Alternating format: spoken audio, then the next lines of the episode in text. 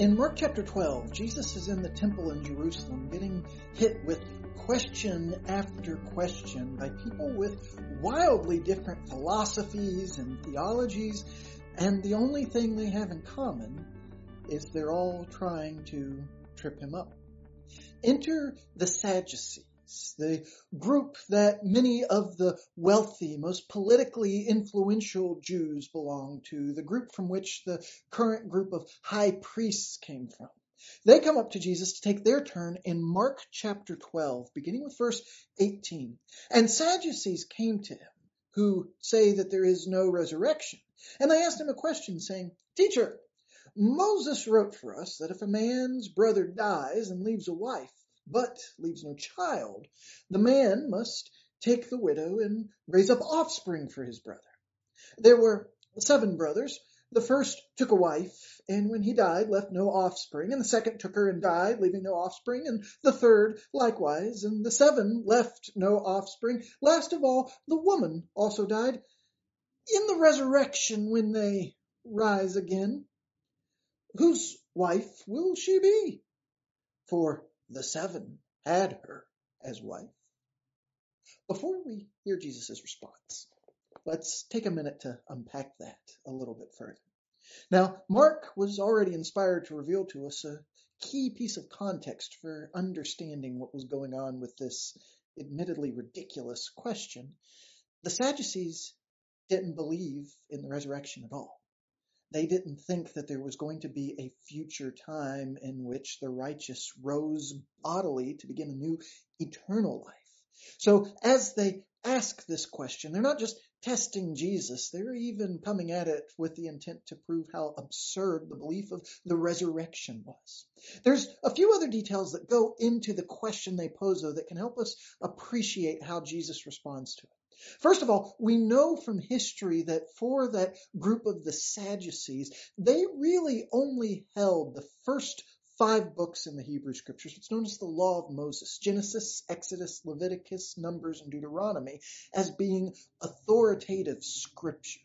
They thought the other books of the Hebrew scriptures were interesting to study. They gave some time to know what the various rabbis had interpreted, what the oral traditions had been, but they really only saw those first five books as being binding and really only in the most conservative sense. So with this question they asked, which was based on a command that Moses gave in Deuteronomy chapter 25, a command that was intended to ensure that as it related to their inheritance in the land of promise, that should someone die without offspring, that their name not be lost, that their inheritance not be lost, but that their line be able to continue. So for the Sadducees, they're attacking resurrection, which they think is absurd and not contained in scripture as they consider it, those first five books. They're attacking the approach that many, like Jesus, took of seeing scriptures being living and active and still binding and instructive because obviously that command couldn't be kept anymore. So long after Israel had been taken out of the promised land and so much had changed since that time. So to act like that scripture was still binding was obviously absurd. And then they were attacking Jesus himself. They thought that they had really cooked up a question that would just expose how silly his beliefs were, as opposed to their more enlightened, more elite way of doing things. But then listen to how Jesus responds. In Mark chapter 12, continuing with verse 24, Jesus said to them, Is this not the reason you're wrong?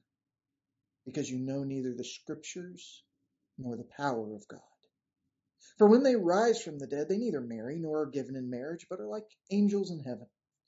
And as for the dead being raised, have you not read in the book of Moses, in the passage about the bush, how God spoke to him, saying, I am the God of Abraham, and the God of Isaac, and the God of Jacob.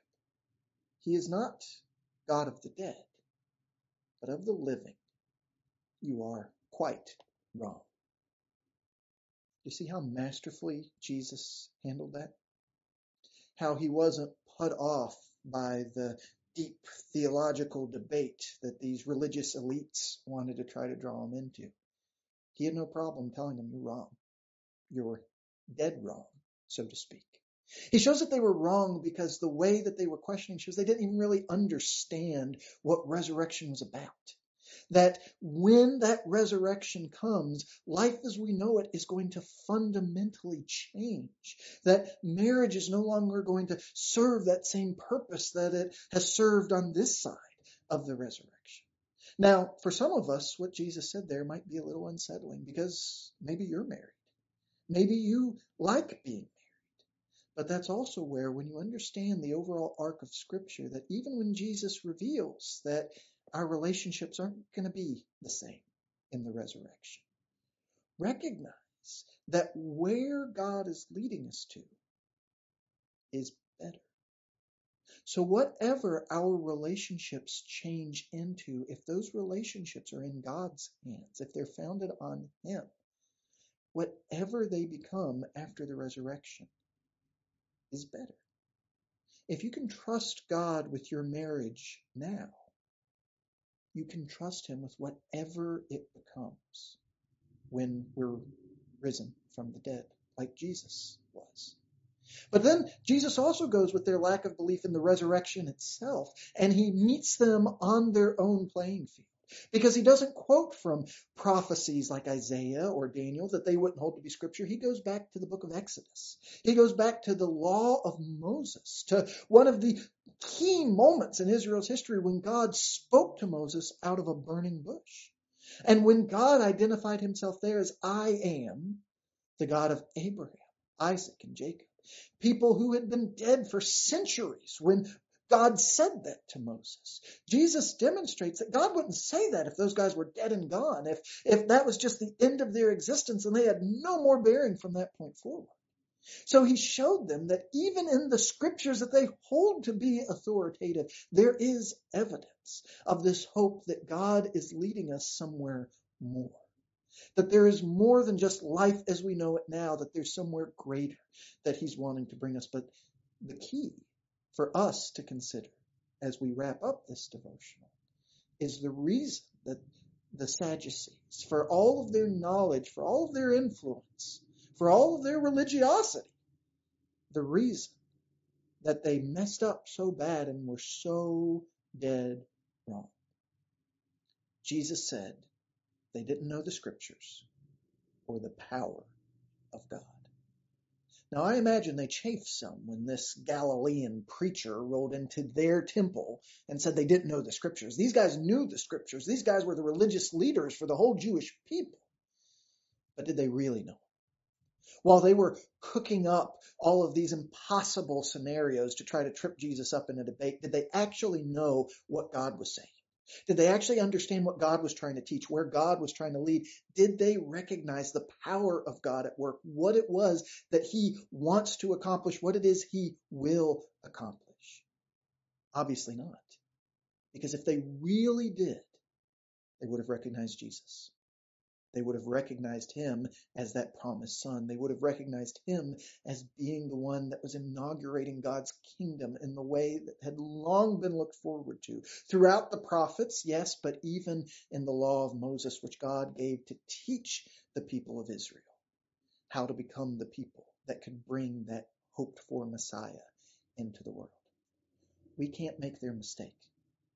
We can't be people who fail to truly know the scriptures, either by just never getting into the Bible at all, or by being people who only ever open up our Bible to have an argument, to prove a point, to have a debate. We need to open it to know what God is doing, what it is God has to say, and then we need to believe in God's power. We need to believe in God's good purposes for using that power. And when we know Jesus, we see that.